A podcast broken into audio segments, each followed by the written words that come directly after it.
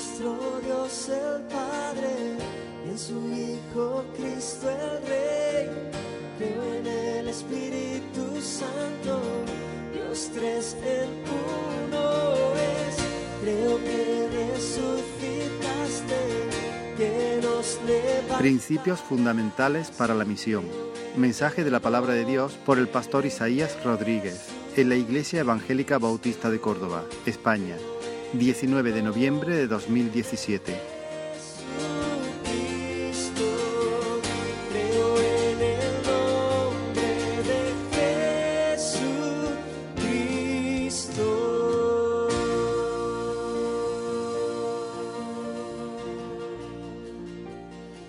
Señor, te damos gracias. Gracias por tu presencia, porque tú lo llenas todo. Tú eres suficiente. Te ruego, Dios mío, Señor, que tú nos llenes con tu Espíritu Santo. Lléname para predicar tu palabra con denuedo, con poder, con autoridad, pero también llénanos para poder recibirla en nuestros corazones. En el nombre de Jesús. Amén. Y amén. En 1883, después de 13 años de arduo trabajo, se finalizó de construir uno de los puentes más famosos que existen en el mundo. El puente de Brooklyn. El puente de Brooklyn mide 1825 metros de largo y está sostenido por unos cimientos de sólida estructura de mamposterías de piedra que pesan cada una de ellas 60.000 toneladas.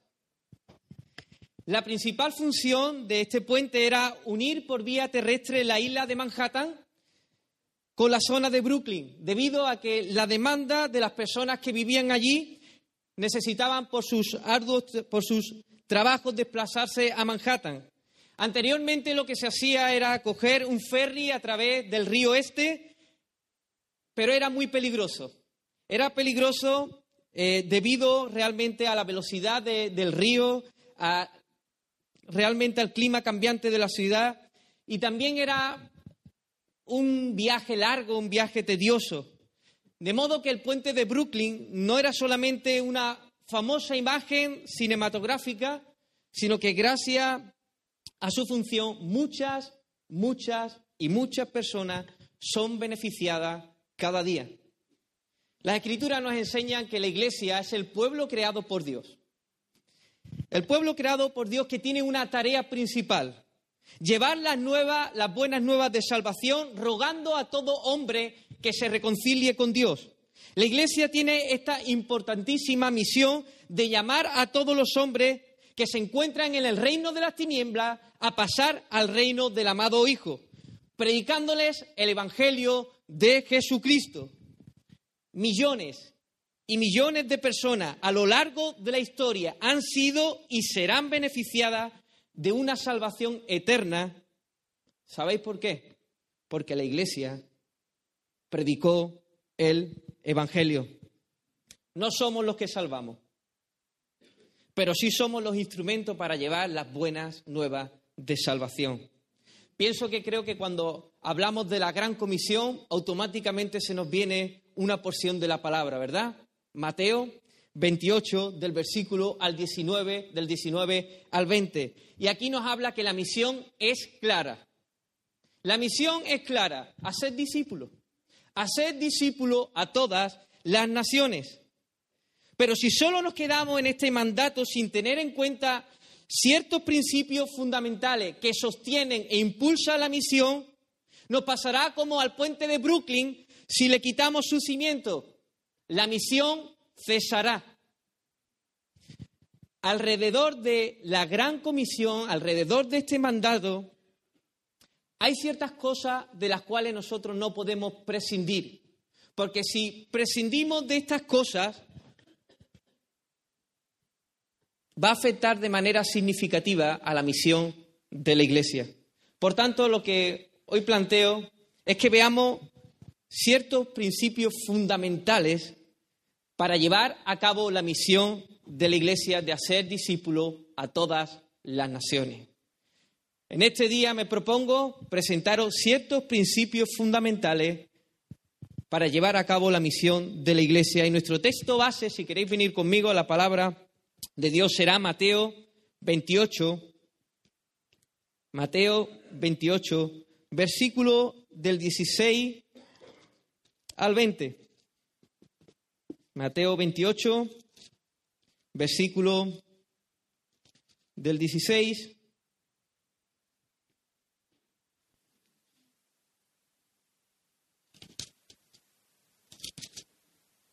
al 20. Aunque no solamente esta porción, no solamente esta porción se encuentra el envío de Jesús a sus discípulos. En Lucas se dice que se debía haber predicado el arrepentimiento y el perdón de pecado y les dice, seréis investidos de poder. En Marcos prácticamente les habla eh, como esta fórmula que aparece en Mateo, pero le añade también las señales que seguirán a aquellos discípulos. También en Juan le dice Jesús, como el Padre me envía a mí, yo os envío a vosotros. En ocasiones son las mismas o diferentes apariciones de Jesús, pero esto nos aporta significativamente para poder realmente, para poder ver cómo se encontraban los discípulos y para darle énfasis realmente al mandato de la misión. Vamos a leer Mateo 28, teniendo en cuenta de que en Lucas, en Marco y en Juan también hay un envío por parte de Jesús a sus discípulos. Dice la palabra del Señor, pero los once discípulos se fueron a Galilea, al monte donde Jesús les había ordenado. Y cuando le vieron, ¿qué dice? Le adoraron. Pero algunos dudaban. Y Jesús se acercó y les habló diciendo, Toda potestad me es dada en el cielo y en la tierra. Por tanto, id y hacer discípulo a todas las naciones, bautizándolo en el nombre del Padre y del Hijo y del Espíritu Santo, enseñándoles que guarden todas las cosas que os he mandado, y he aquí, yo estoy con vosotros todos los días, hasta el fin del mundo. Amén. Jesús busca a sus discípulos.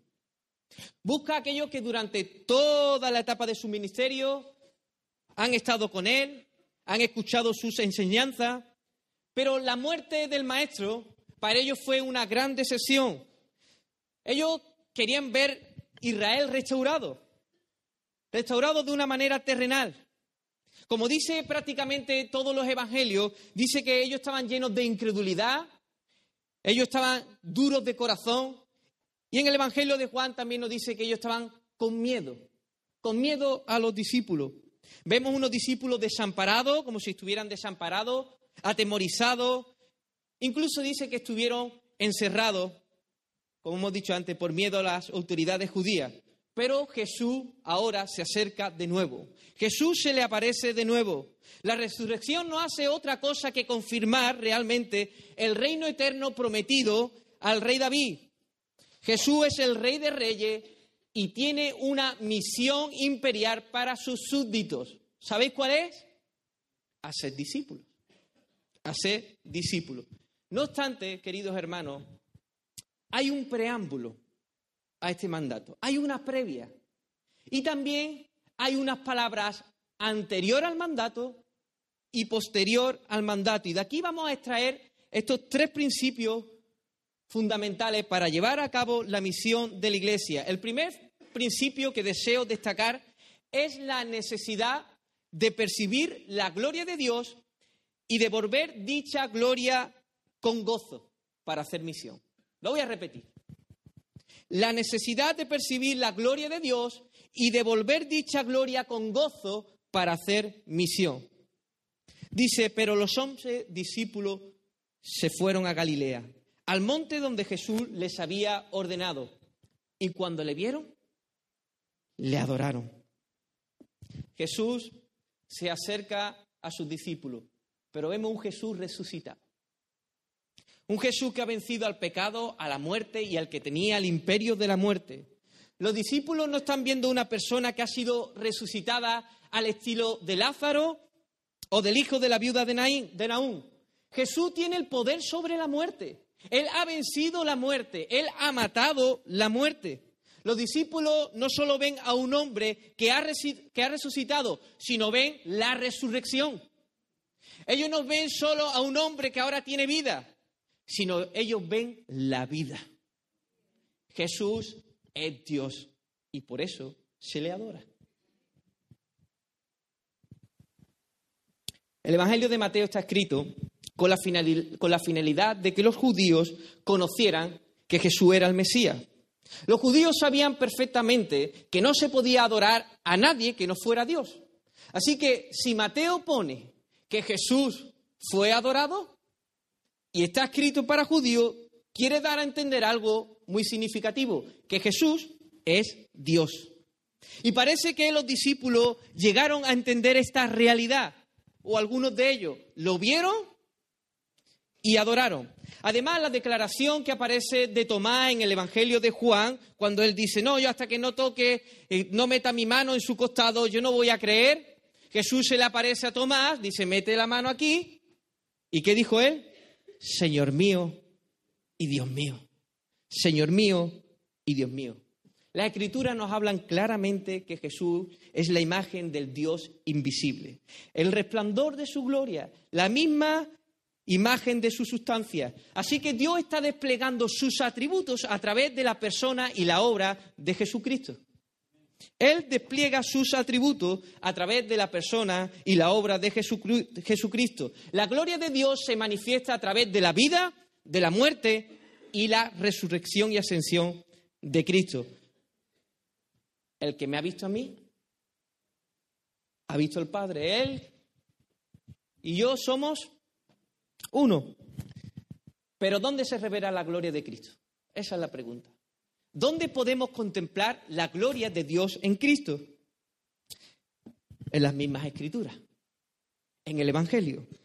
Es muy curioso porque en un relato paralelo, probablemente fue en otra aparición que se le aparece a sus discípulos, en Lucas capítulo 24, versículo del 44 al 48, Jesús le da a los discípulos un repaso del Antiguo Testamento, indicándole que todas esas cosas apuntan hacia Él.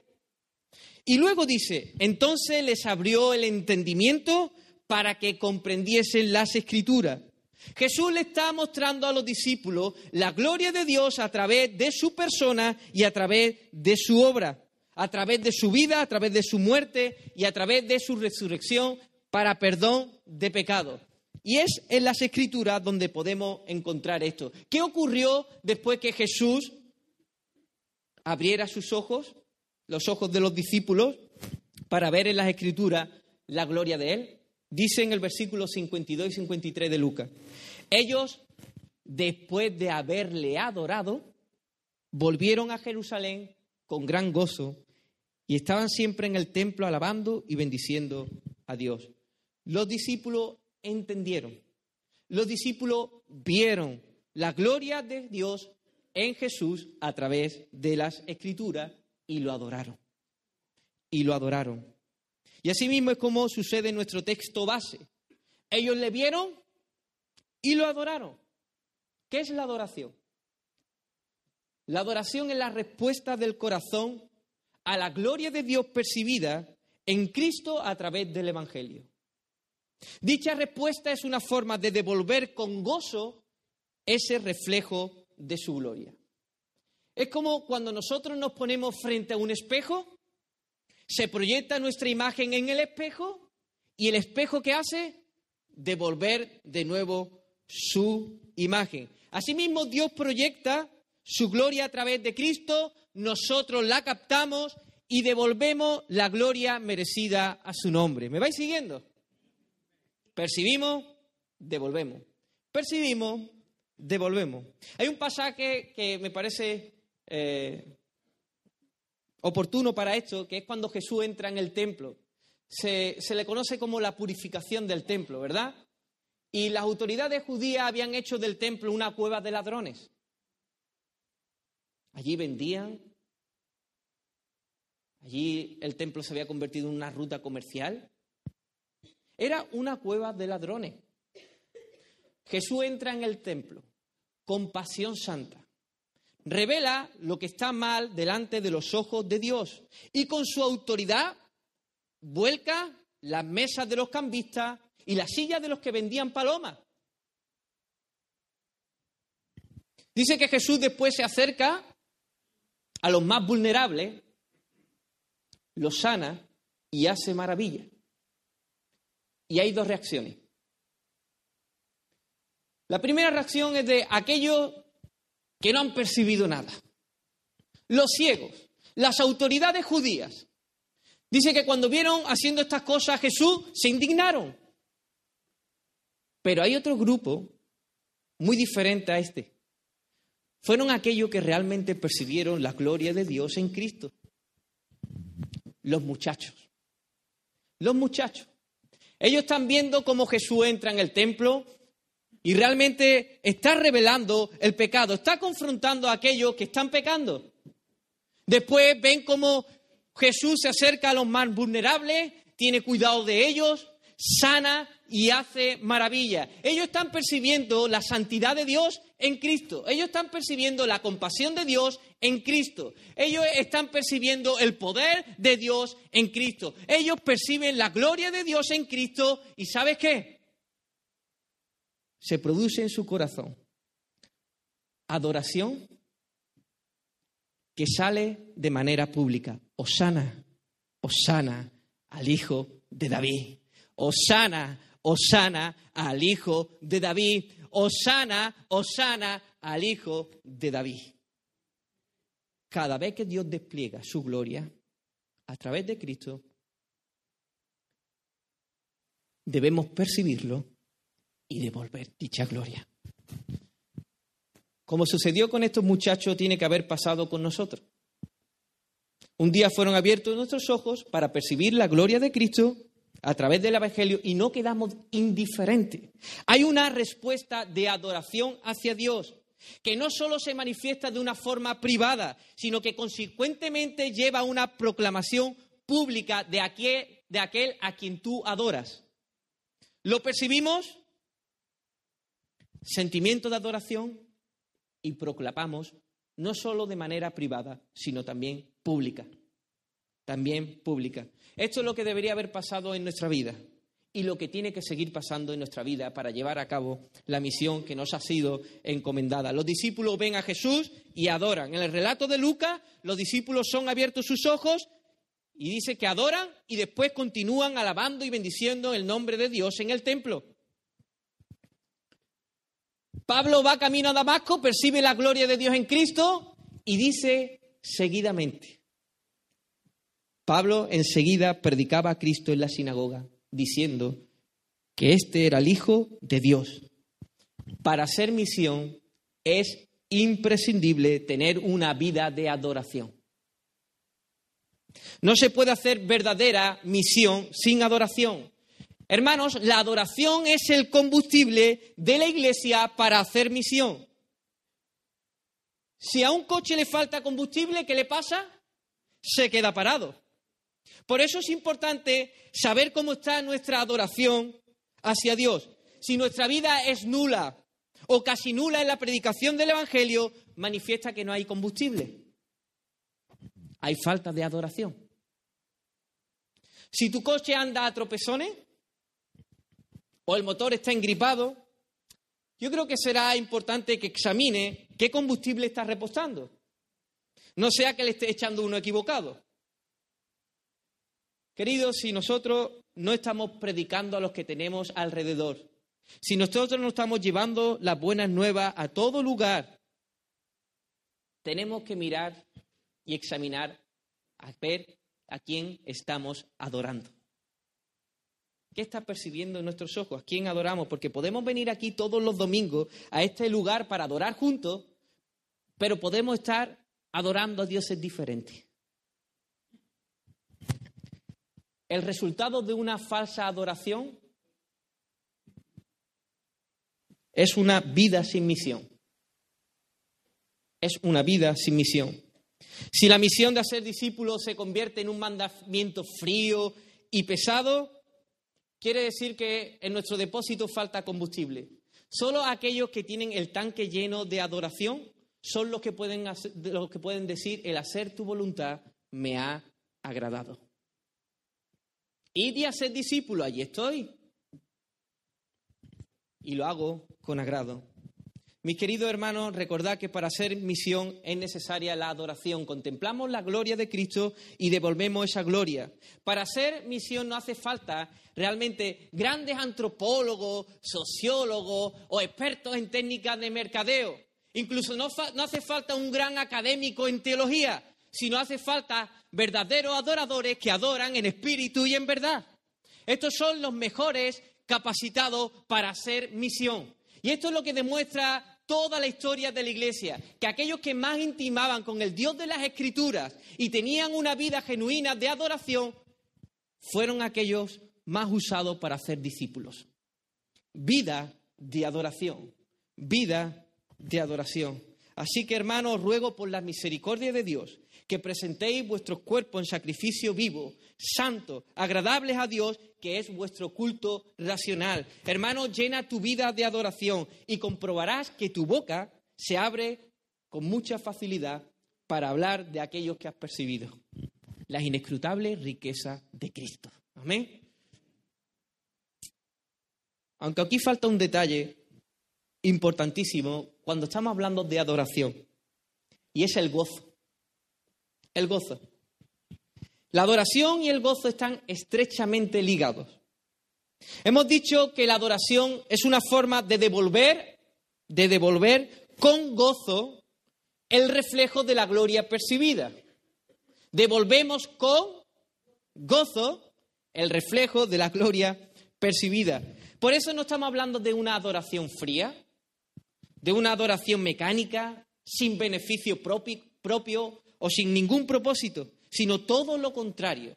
Por medio de la adoración me encuentro con Dios y hallamos gozo y satisfacción en Él. Gozo en Él. Y hermanos, este es, esto es el gozo de Dios lo que nos impulsa a hacer misión. El gozo de Dios es lo que nos impulsa para llevar a cabo la misión de la iglesia. En Lucas 24, versículo 52 que hemos leído anteriormente, nos dice, ellos después de haberle adorado, volvieron a Jerusalén con gran gozo. Y estaban siempre en el templo, alabando y bendiciendo a Dios. Es ahora cuando los discípulos están en unas condiciones favorables para predicar el Evangelio. Hacía unas horas o, o algunos días, depende realmente cómo, cómo lo miremos, ellos estaban tristes, ellos estaban ansiosos, inquietos, temerosos. Jesús había muerto, había muerto su esperanza. ¿Cómo se puede predicar en estas condiciones? ¿Cómo se puede predicar sin el gozo de Dios? Absolutamente es imposible. Predicarás otra cosa. No serás movido realmente a una misión genuina y verdadera. Pero ahora ellos han visto la gloria de Dios han adorado y tienen gozo. Ahora están ellos en Jerusalén, en el sitio donde tenían que estar, pero también están en las condiciones favorables para predicar el Evangelio. El gozo en Dios es la fuerza motora que impulsa la misión de la Iglesia. Sin este gozo la misión escasea. Y este es uno de los grandes problemas que estamos viviendo como creyentes en nuestras iglesias, la falta de gozo en Dios. La falta de gozo en Dios. Mira, cuando nosotros no percibimos la gloria de Dios, cesa la adoración. Y si la adoración cesa, el gozo en Dios desaparece. Y si el gozo en Dios desaparece, la misión de la iglesia escasea. Si hay falta de implicación, queridos hermanos, en la tarea de hacer discípulos, si no estamos buscando intencionalmente la posibilidad de predicar el Evangelio, si hay apatía al respecto, tenemos que examinar dónde está puesto nuestro gozo. Es curioso, pero es increíble realmente cómo las personas que no conocen a Dios, no solo esas personas, sino cristianos mismos, evidencian de una manera tan efusiva el gozo por cosas tan terrenales y triviales? Pero para las cosas de Dios son bastante apáticos. Mira, hace una semana yo creo que podemos recordar todo el mundo, o la mayoría de los que estamos aquí, en los noticieros pasaba la información o la noticia de que Argentina, gracias a Messi, había conseguido el pase, ¿verdad?, al Mundial del 2018. Vemos a Messi metiendo un hat-trick y bueno, cuando acabó el partido, personas saltando, abrazándose, gritando encima de las mesas, de las sillas, llorando, los ojos medio vueltos. Messi, Messi, Messi el Mesías. Messi es Dios, ¿verdad? Y luego la prensa y los noticieros, los noticieros titulares, titulares, porque Messi, porque Messi. Messi se saca una jugada de la chistera y vence. Mi Dios crea los cielos y la tierra de la nada, sin ningún tipo de esfuerzo, simplemente con el aliento de su boca. Él dice y hace y punto. Messi sale al rescate de Argentina con su partidazo y triplete. Mi Dios viene a este mundo, se hace hombre, viene y vive una vida perfecta, muere en mi lugar, aplaca la ira de Dios y luego, una vez muerto, vuelve a tomar su vida, se levanta de los muertos y asciende a la diestra de Dios, presentando una afrenta agradable y así rescata al hombre de la perdición eterna. Messi da el paso a lo suyo. Mi Dios me da el paso a la vida eterna. Messi volverá a guiar a lo suyo para intentar asaltar el cielo, la copa del mundo. Mi Dios está siempre conmigo siempre despliega su gloria sin interrupción. Nunca, nos falla, nunca falla en sus propósitos. Nadie los puede frustrar. Sigue dando vista al ciego, libertando al cautivo, sanando corazones quebrantados, perdonando pecados. Un día vendrá por lo suyo en una nube y traerá cielos nuevos y tierra nueva. Este es nuestro Dios, hermano. Este es nuestro Dios. Y en este Dios nos tenemos que gozar. Me acuerdo un día que fue un sábado y el domingo yo tenía que predicar y vi un espectáculo flamenco, la primera vez que vi un espectáculo flamenco profesional. Y eso fue un tremendo espectáculo. Las palmas, el cajón, la guitarra, la bailadora, el bailador, todo acorde. ¡Qué maravilla! El domingo prediqué y justamente cuando acabé de predicar, me dirigí hacia un hermano que es cantado profesional. Y acabé de predicar y empecé a contarle el espectáculo. Y de repente viene el Espíritu Santo a mi vida. Y me dice, así es como tú tienes que predicar. Con ese gozo. Ese gozo el que tú tienes que tener en mí. Hermano, ¿Dónde está nuestro gozo? ¿Dónde nos estamos gozando? Es el gozo el que nos impulsa a hacer misión. Percibimos la gloria de Dios, lo adoramos, se nos produce gozo en Él y nuestra boca no puede callar. No puede callar.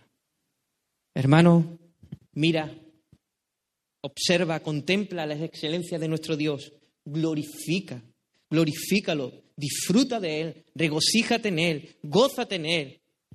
¿Y sabe qué? No hace falta que te diga nada más, vas ahí a predicar solito.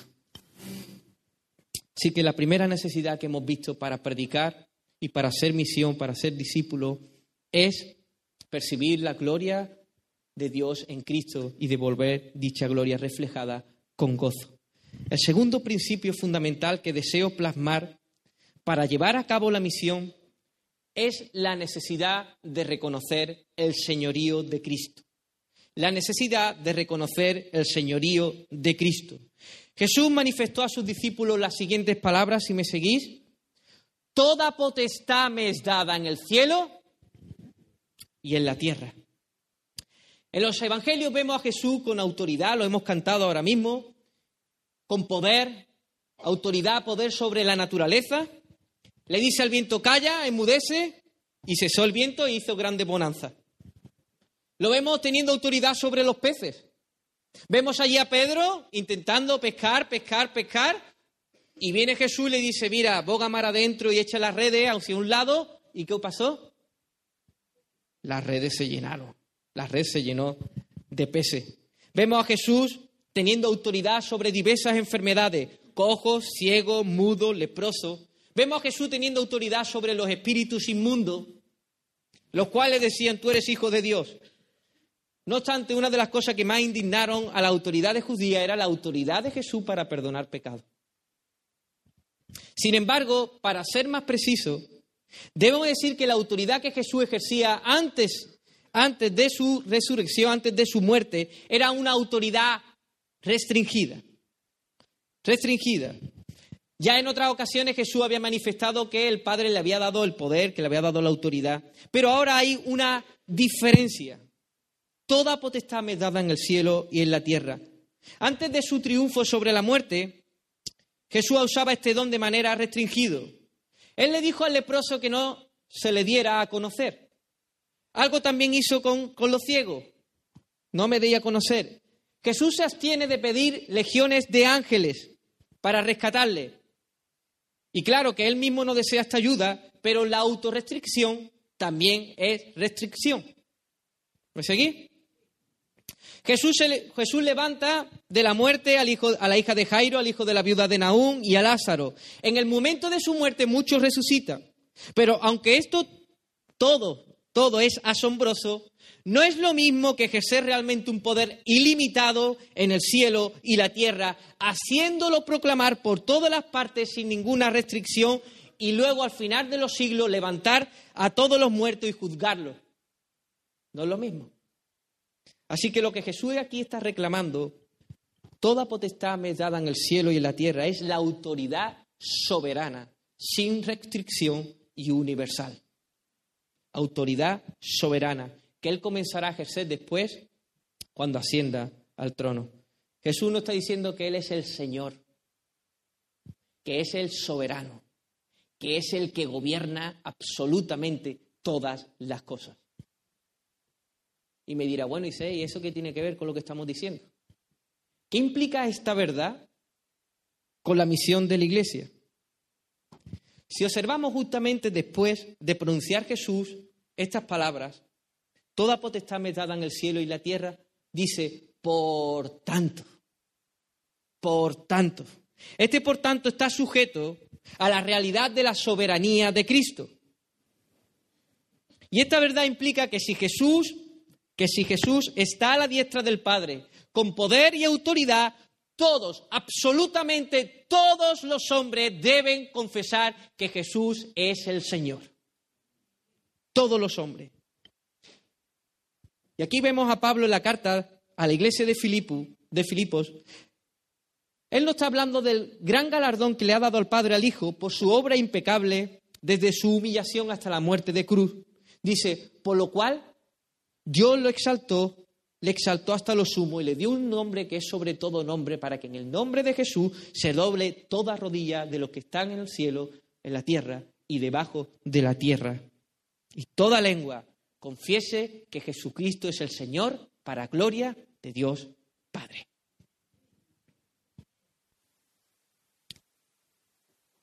Todo hombre tiene el deber de darle gloria a Dios.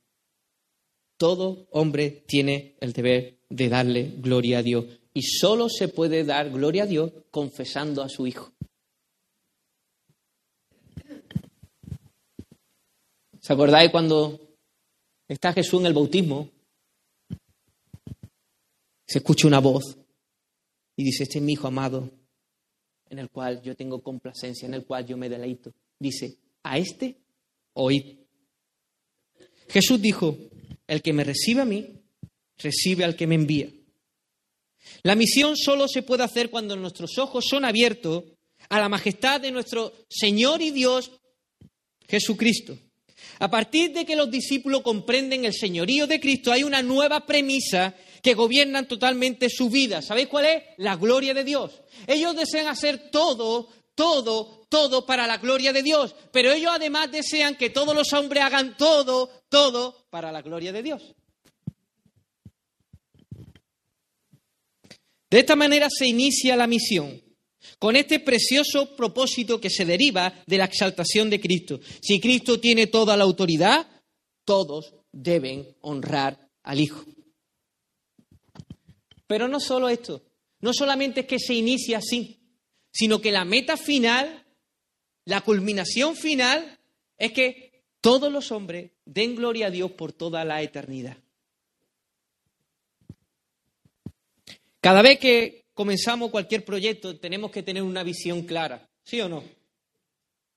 Una visión clara. Y tenemos que mirar la meta final, ¿cómo quedará? Mira, si tú vas a Ikea y te compras un mueble y no eres muy manita como yo, mi mujer está orando, pero el Señor no hace nada ahí, ¿eh? Qué desastre. Bueno, pues si yo intento montar un mueble de Ikea,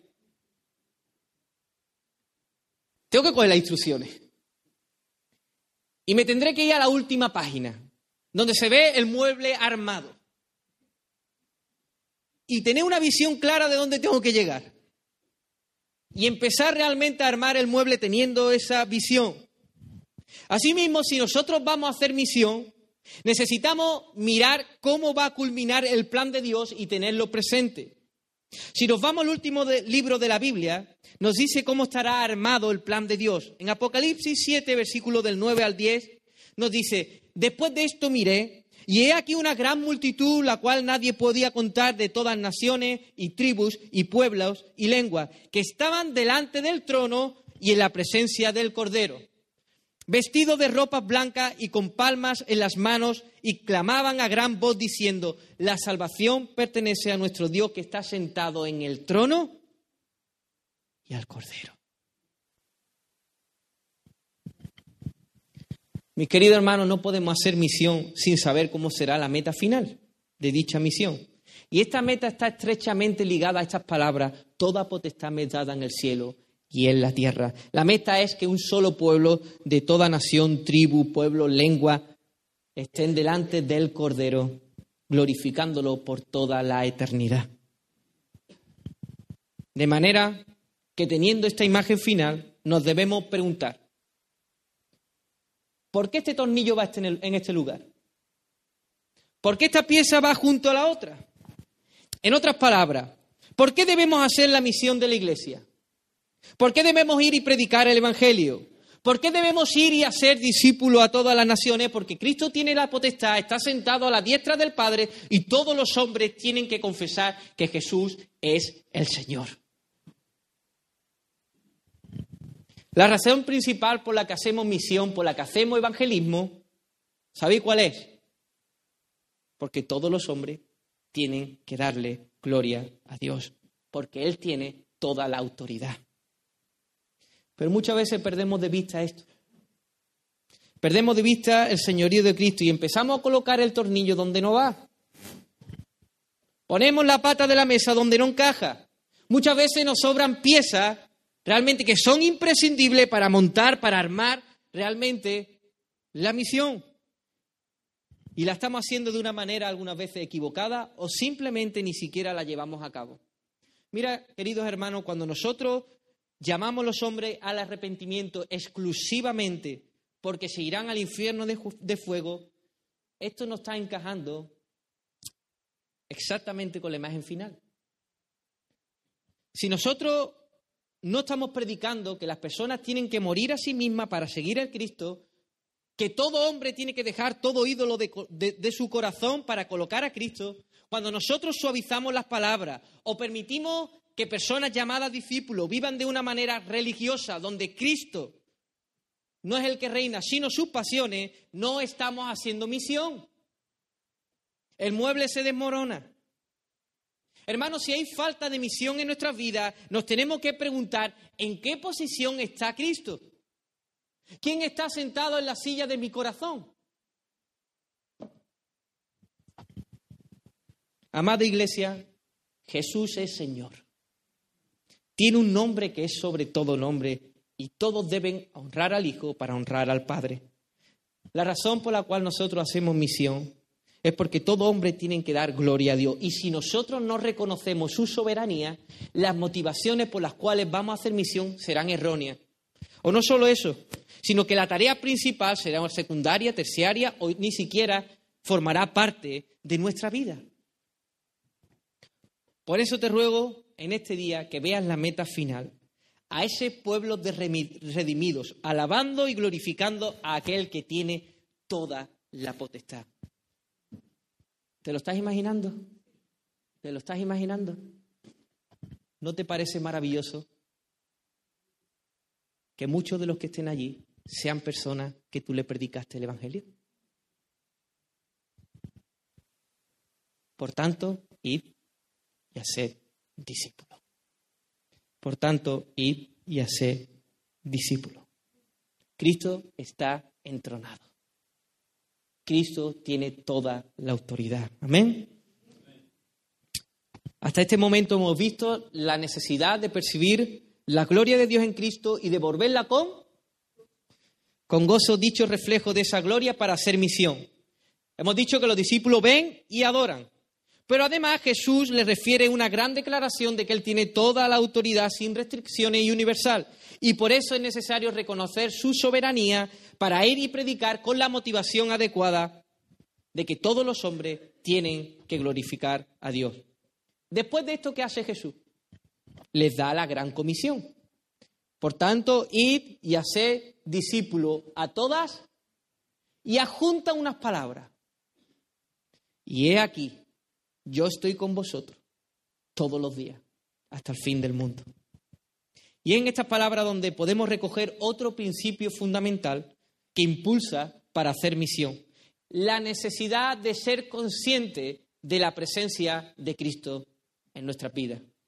La necesidad de ser consciente de la presencia de Cristo en nuestras vidas. Jesús aquí está dando una tremendísima promesa, hermano. Pero podemos decir que es más que una promesa, es una realidad, una realidad que nos provee seguridad, consuelo y valor. Algo que realmente no tenían los discípulos hasta este momento que Jesús se le aparece después de su resurrección. Los cuatro evangelios nos dan un cuadro de cómo se encuentran los discípulos, llenos de incredulidad y llenos de temor. Así que uno de los propósitos de las apariciones de Jesús es liberarlo de la incredulidad y del temor. Pero además, Él añade una poderosa promesa de prevención contra el desaliento, la angustia, la ansiedad y el miedo. He aquí, yo estoy con vosotros todos los días, hasta el fin del mundo. Vemos en el Evangelio de Juan cómo Jesús se acerca a sus discípulos y los alienta con su presencia. Y les dice, paz a vosotros paz a vosotros. Luego ahora en el monte de Galilea Jesús le dice, y he aquí yo estoy con vosotros todos los días hasta el fin del mundo. Y es que esta verdad de su presencia con nosotros es la que puede disipar toda mentira del desamparo y soledad para siempre. Si nos fijamos en esta promesa, hay un claro énfasis. Si nos fijamos en el pronombre yo, Está escrito como una palabra separada y es muy enfática. Él podría haber dicho, he aquí, estoy con vosotros. ¿Sí o no? Pero realmente está bien traducido. Dice, he aquí, yo estoy con vosotros. Y es así como se puede apreciar el énfasis. Es como si dijera Jesús, nada menos que yo mismo estoy con vosotros. Y estoy con vosotros no solamente para siempre, sino todos los días, día tras día, hasta el final. Jesús da un énfasis fuerte en estas palabras que mis queridos hermanos solemos olvidar muy rápido, pero muy rápido. ¿Y sabéis qué? Que debido a este descuido nos ocasiona tantas desgracias en nuestra vida. Es más, los grandes problemas reales de nuestras vidas se deben a la pérdida de memoria que Cristo está con nosotros. Por eso Jesús está enfatizando con la finalidad de que su discípulo tenga presente la gloriosa promesa. Jesús es como si le estuviera diciendo, recordad, tomad nota, prestar atención, recordar como si vuestra vida dependiera de estas palabras.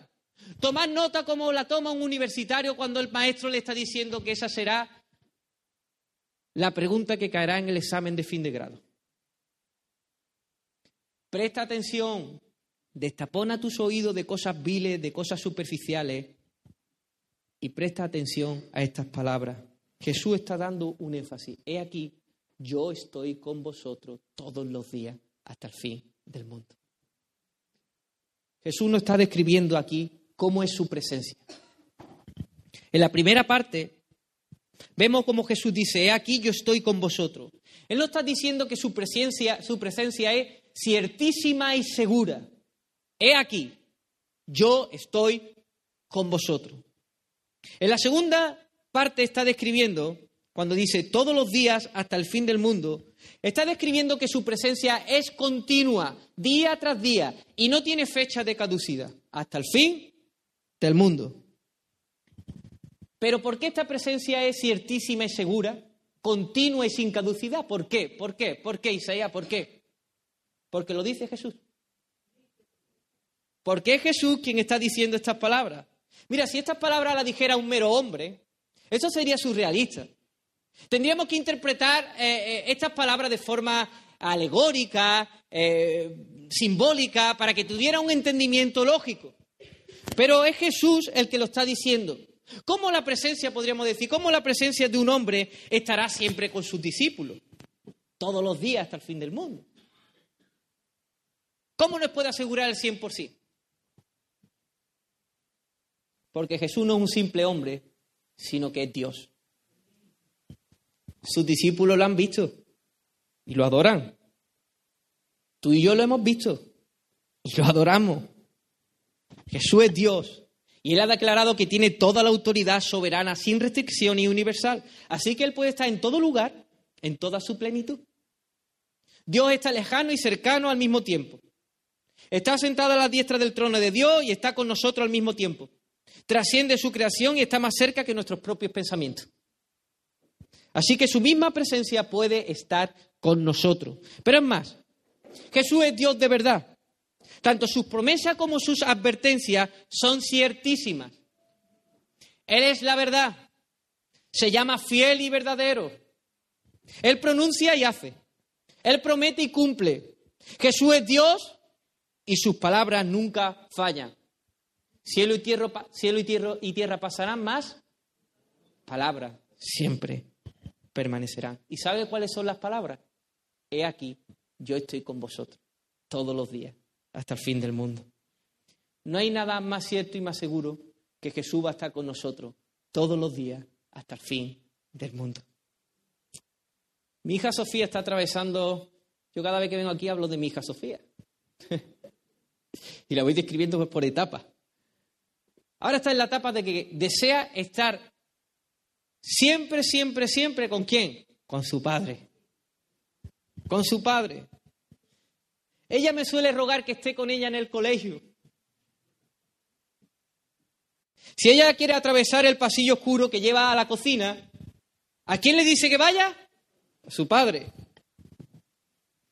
Por ella, por ella ahora mismo firmaría un pacto conmigo de decir, siempre estaremos juntos. Oh, si fuera verdad eso siempre, ¿eh? lo voy a aprovechar, lo voy a aprovechar ahora.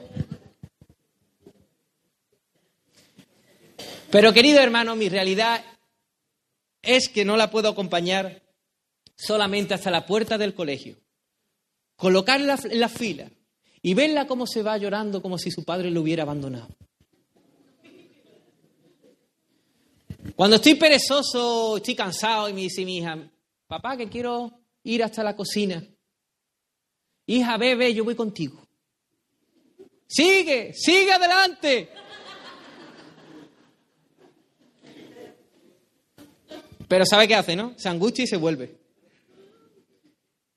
Aunque yo quisiera cumplir este pacto con mi hija, hay muchos factores, muchos factores que imposibilitan eso de que yo pueda estar siempre con mi hija y la defraudaría más tarde o más temprano. Pero ¿sabéis qué le puedo decir a mi hija Sofía? Yo te acompaño hasta la puerta del colegio, pero Jesús va más allá. Hija, sigue por el pasillo, sigue adelante, sé valiente, Jesús está contigo, siempre va a tu lado. Cuando está oscuro, está el Señor Pero cuando hay luz, también está el Señor. Hija, a lo mejor yo un día no voy a estar, pero Jesús siempre estará a tu lado. He aquí yo estoy con vosotros todos los días hasta el fin del mundo. Mis queridos hermanos, la presencia de Jesús es ciertísima y segura. Él ha prometido y hará.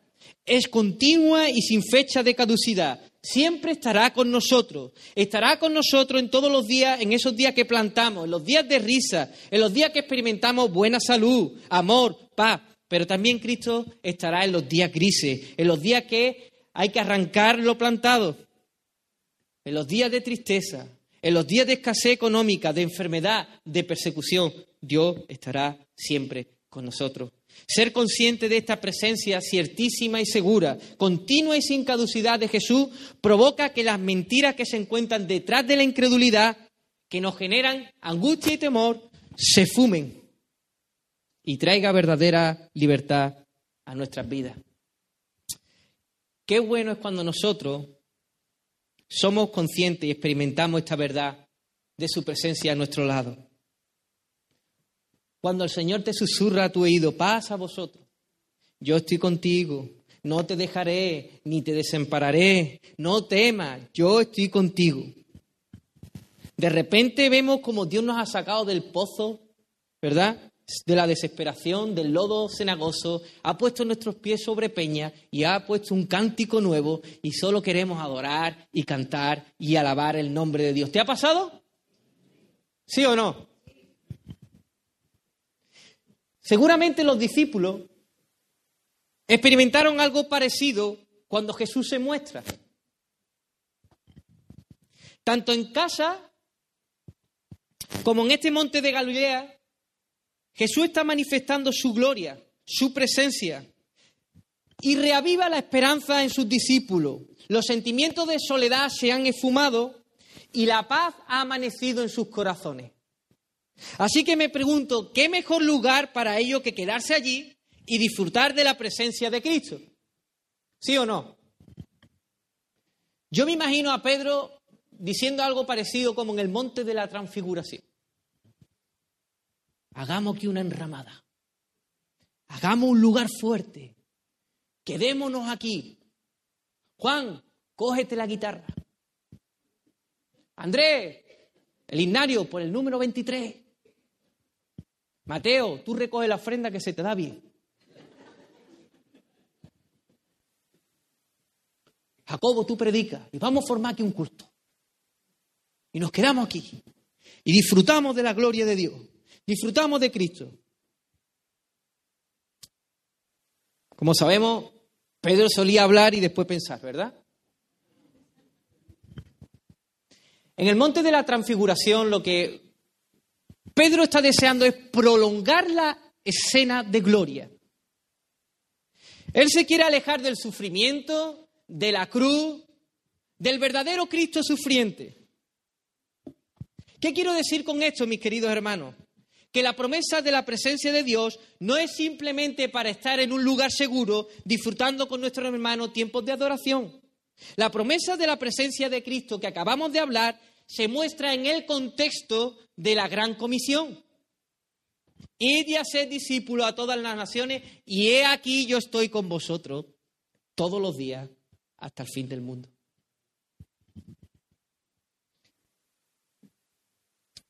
De modo que esta promesa dada por Jesús tiene también el objeto de impulsarnos a hacer misión.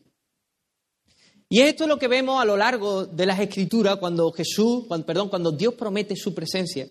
Moisés sabía de la necesidad que tenía de la presencia de Dios para guiar al pueblo. Él ruega, él ruega, él ruega, y Dios le dice, mi presencia irá contigo y te daré descanso. Y Moisés respondió, si tu presencia no, no ha de venir conmigo, no nos saques de aquí. Después vemos esto en Josué. Josué tenía la misión de entrar, de meter al pueblo de Israel en la tierra prometida, enfrentarse a muchos enemigos y después repartir las tierras. ¿Y qué le dice a Dios? Nadie te podrá hacer frente en todos los días de tu vida, como estuve con Moisés, estaré contigo. No te dejaré ni te desampararé. Mira que te mando que te esfuerces y seas valiente, no temas ni desmayes, porque Jehová tu Dios estará contigo donde quiera que vaya. Después vemos a Gedeón. Se le aparece el ángel de Jehová. Gedeón dice, ¿cómo voy a ir yo a, luchar contra los madianitas? ¿Cómo voy a yo a salvar a Israel? Dios le dice, ciertamente iré contigo, yo estaré contigo. Y derrotará a los madianitas como un solo hombre.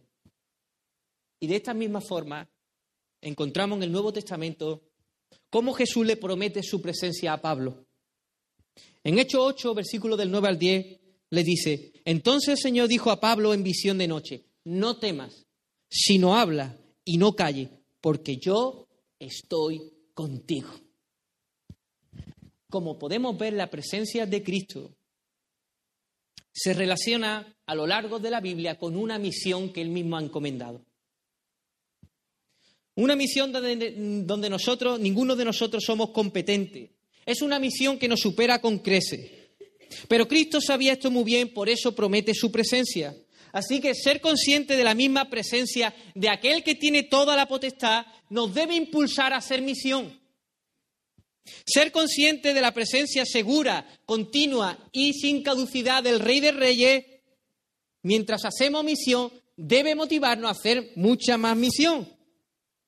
Queridos hermanos, la misma presencia que experimentamos en nuestra casa, aquí en la iglesia, es la misma presencia que viene con nosotros cuando estamos predicando el Evangelio. La misma, la misma. Hemos criticado a Pedro, ¿eh? Pero muchas veces nosotros somos como Pedro. Buscamos un lugar fuerte, un lugar de protección, alejada del sufrimiento que puede ocasionarnos la predicación del Evangelio. Mira, cuando nosotros nos conformamos a los cultos dominicales, a nuestras paredes de confort, cuando nosotros no tenemos una vida activa en la predicación del Evangelio, estamos renunciando a saborear la completa promesa de que Él estará con nosotros todos los días, aquí en la iglesia y cuando estamos ahí fuera, hermano. Cuando nosotros nos consideramos personas de, oración, de adoración, personas que estudiamos mucho la palabra, pero la misión en nuestra vida escasea, hemos tomado la promesa al gusto del consumidor. Aquí sí está Dios conmigo. Pero ahí fuera estamos huyendo a un lugar fuerte, a un lugar de protección. Hermano, la pérdida de memoria de la presencia de Cristo nos hace que estemos esclavos del temor. Nos encerramos y es lo que está impidiendo que la iglesia predique la palabra, predique el Evangelio. Una de las cosas, no ser consciente de que la presencia de Cristo está con nosotros. Esa presencia está cuando estamos frente a un incrédulo, hermano. Oramos por los incrédulos y cuando los tenemos delante no les predicamos. Eso se llama levadura de los fariseos. Se llama hipocresía. Oramos, oramos, pero no predicamos. Querido hermano, te ruego que en este día considere estas palabras de Jesús. Que experimente la presencia de Cristo más allá de las cuatro paredes de la iglesia, de tu casa o de la casa de tu hermano, para llevar a cabo la, comisión, la misión encomendada, ser discípulo, ser discípulo. No tomen parte esta promesa, tómala de una forma total. Dios está con nosotros, su presencia es segura, ciertísima, continua, sin caducidad. Esa presencia está cuando tú estás frente a personas que le hacen falta el don de la vida eterna, hermano. Esa presencia está cuando tú estás frente a personas que tienen sed en su alma. Esa presencia está cuando tú, te estás, cuando tú estás frente a personas perversas que se burlan del Evangelio. Dios está contigo. No temas. ¿Qué te puede hacer el hombre? Así que sal de tu lugar fuerte. No te acomode. Acércate a los que tiene alrededor. Predica las buenas noticias a los cuatro vientos. No temas ni te angusties. El Señor está contigo. El Señor está contigo. Qué bueno es el Señor, amén. Como hemos visto en este día, los hechos y las palabras que se encuentran alrededor del mandato de la Gran Comisión son imprescindibles para llevar a cabo la misión de la Iglesia. Los principios fundamentales que sostienen e impulsan la misión, o algunos de los principios fundamentales, es la necesidad de percibir la gloria de Dios en Cristo y devolver dicha gloria, el reflejo de dicha gloria, con gozo. La necesidad de reconocer el señorío y la necesidad de ser consciente de la presencia de Cristo. Sin estos principios, la misión se ataca. Si se hace, se hace con motivaciones equivocadas. O a lo mejor, sin estos principios, estamos paralizados para hacer la tarea fundamental de ir y hacer discípulos. Si eres hijo de Dios y el Espíritu Santo te ha hecho ver que estás estancado en la tarea de hacer discípulos, quiero decirte que Jesús es el mismo ayer, hoy y por los siglos. Y así como se acercó a sus discípulos, se acerca de nuevo a nosotros. Él quiere que renovemos nuestro llamado de hacer discípulos. Este es nuestro llamado, hacer discípulos. ¿Qué debes hacer para percibir la gloria de Dios en Cristo? Pues colócate en un lugar estratégico. Hermano, si tú quieres ir y ver un amanecer bien precioso en Priego de Córdoba, te vas a esos montes latiñosos. Y dicen que desde ahí se ve un amanecer tremendo. Si tú quieres ver la gloria de Dios en Cristo, toma la palabra. Lee las escrituras. Observa desde el Pentateuco, pasa por el Pentateuco, profeta, los salmos, pasa por el Nuevo Testamento y verás la gloria de Dios en Cristo reúnete en medio de su pueblo. Asiste a los estudios bíblicos. Disfruta de él. Ponte en un lugar estratégico. Y tu corazón vendrán sentimientos de adoración. Adorarás y te gozarás. Y eso te va a impulsar a hacer misión. Querido hermano, si la misión escasea en tu vida, Reconoce a Jesús como Señor en cada área, en cada área. Mira el privilegio tan grande que tienes de ser comisionado por el Rey de Reyes para hacer esta misión, de proclamar unas palabras que son fieles y verdaderas. Buenas noticias. Tú y yo somos embajadores de Él. Tenemos el gran privilegio de predicar, de no tener una vida sin propósito, sino todo lo contrario. Así que reconoce a Jesús en cada área de tu vida. Y si la misión está paralizada por el temor a lo que te pueda hacer el hombre, recuerda, toma nota, presta atención. He aquí yo estoy con vosotros todos los días hasta el fin del mundo. Cree las palabras de Jesús, hermano.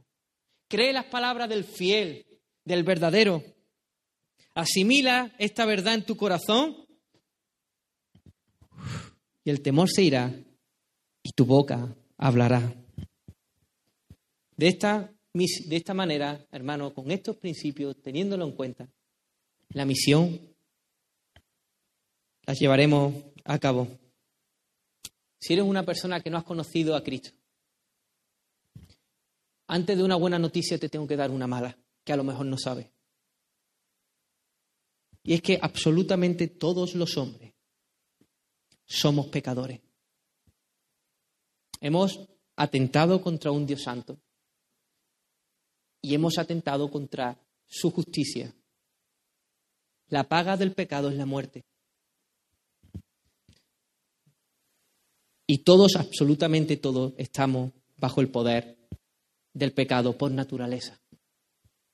Pero Dios, que rico en misericordia, mandó a su Hijo amado a morir en una cruz, primero a vivir una vida perfecta, la vida que tú y yo no podíamos vivir. Fue colgado en un madero donde teníamos que ser colgados nosotros.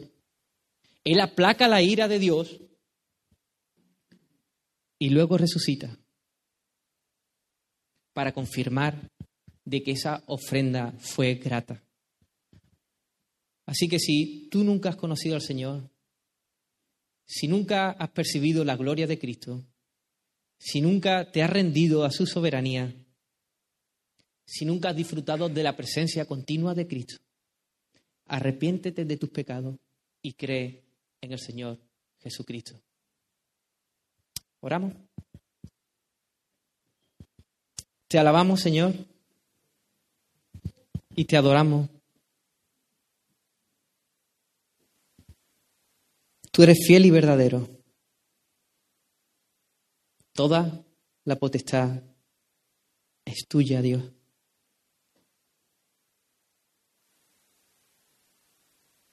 Muéstranos tu gloria. Abre nuestros ojos para que te vean. Tenemos esa necesidad urgente, Dios mío, de disfrutar de ti, de regocijarnos en ti, de gozarnos en ti. Te pido por esta iglesia, impúlsala a hacer misión. Acércate. Y que esas promesas se hagan realidad en nuestros corazones. Úsanos como instrumentos de salvación. Ponnos personas cada día para predicarle tu palabra. Te pido, Señor, que te glorifique. Glorifícate en todo lo que hagamos. En el nombre de Jesús. Amén. Y amén. Señor, bendiga. Tus ojos en Cristo, tan lleno de gracia y amor, y lo tengo